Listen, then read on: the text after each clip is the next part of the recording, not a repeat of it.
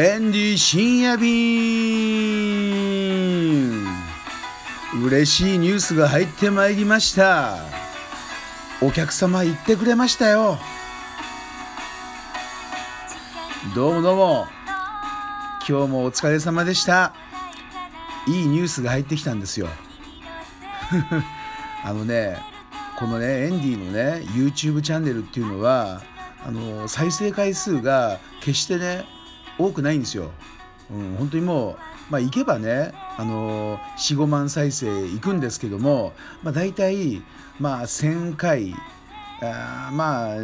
まあ2000回ぐらいでしょうかでもねお客様が言ってくれるんですよ。大体今までヒアリングすると100再生につき1人ぐらいは言ってくれてるんですよ。いやもうね嬉しい。で今日2日前にアップした、えー、田町のタイマッサージ店バルワンサロンっていうねお店があるんですけどもそこにねあの再生回数が500回ぐらいいったしもうねひょっとしたら行ってるかなと思ってポッとね電話してみたんですよ。だいたい夕方の5時ぐらいね。そしたらありがとうって言うわけですよ。え、どうしたの？って言ったら、お客さん電話あったって言うんですよ。それもね、あの、夜の8時30分にね、来るんだよっていうわけ。だからまあ電話したのがまあ5時かまあその夕方だからねもうそのね3時間後ぐらいにはねもうお客さんが来るっていうことで喜んでるんですよ。本当でトークセンっていう技術をやってほしいっていうお客さんのリクエストだったらしいんですけどね。うん、まあそういうことであの再生回数は本当ね少ないんですけれども本当にねお客さんがあの言ってくれるっていうね、うん、で、えー、これはねあの偶然じゃなくてまあエンディなりに考えてるんですよ。なのでもしね、まあ、これからの時代、まあ、動画だと思うわけですよ。まあ、すでにもうそういうことを気づいている会社さんとか、まあ、一般の方あのいらっしゃると思うんですけどもねなのであの今まではこうツイッターとかねあの、まあ、そういうもんで写真とかブログとかで上げてたと思うんですけれどもなるべくだったらね情報量の多い動画でお知らせしていく方がいいと思います。そこであのエンディがどうやって動画を撮影してるかっていうこのまあ秘密の部分っていうか秘密大,、まあ、大して秘密じゃないんですけどもそこをちょっと今日ねパパッとお話ししたいと思います。誰でもできる、えー、お客様を連れてくる、えー、動画の撮り方ね 行ってみたいと思います。エンディ深夜便エンディ深夜便まずですね3つに分かれるんですよ撮影の方法っていうのが。まずまあ例えばじゃあ今日は、えーまあ、店舗編いきましょうか。ね YouTube の撮影方法店舗編お客様が行くね。はい、まず、えー、駅からお店まであの撮影しましますよね。うん、でこれねまああの一番の大事なポイントっていうのはもうねどうしてもねそこのお店に行ってほしいわけですよ。もう何が何でも行ってほしいわけ。だからそこのお店に関するもうねいい魅力もうあらゆるものをねあの紹介したいわけですよ。でもあまりこうだらだらと あのね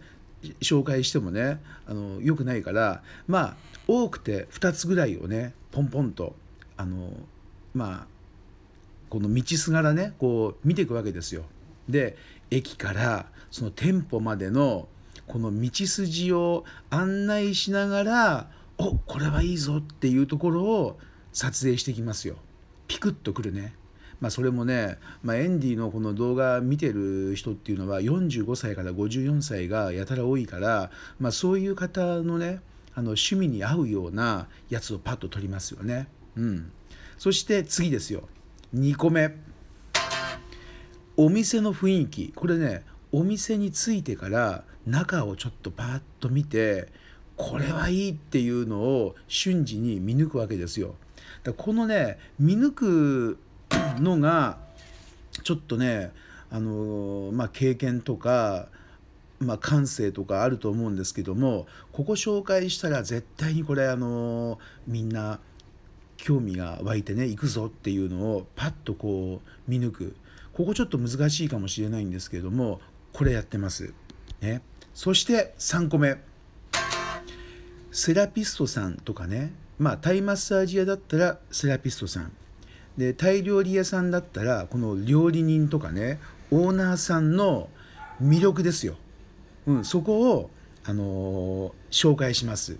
でその流れで実際にタイマッサージ屋さんだったらセラピストさんのこの技術を受けてみたり料理屋さんだったらお料理を食べてみるっていう。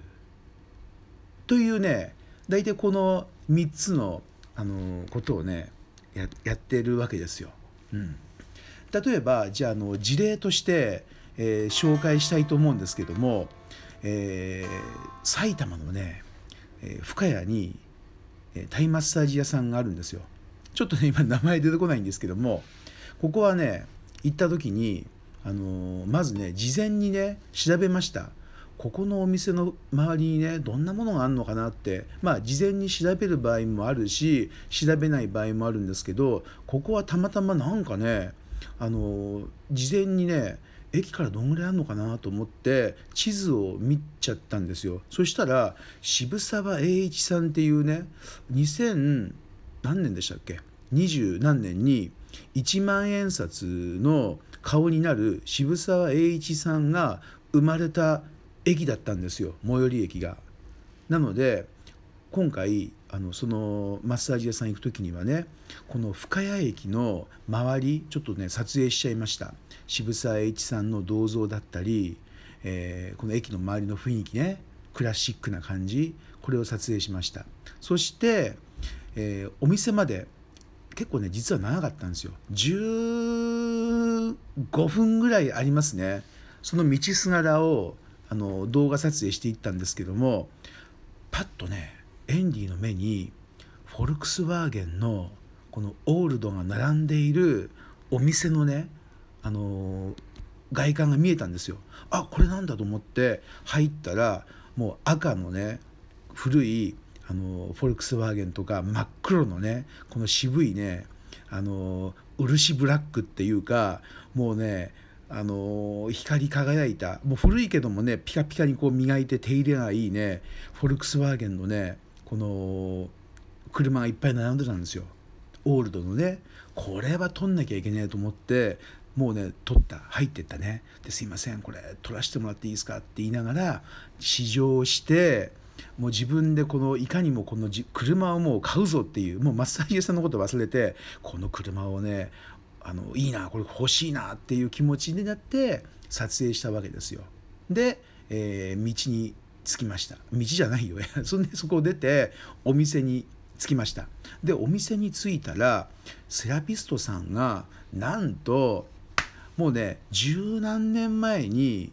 会ったことがある孫イさんだったんですよ。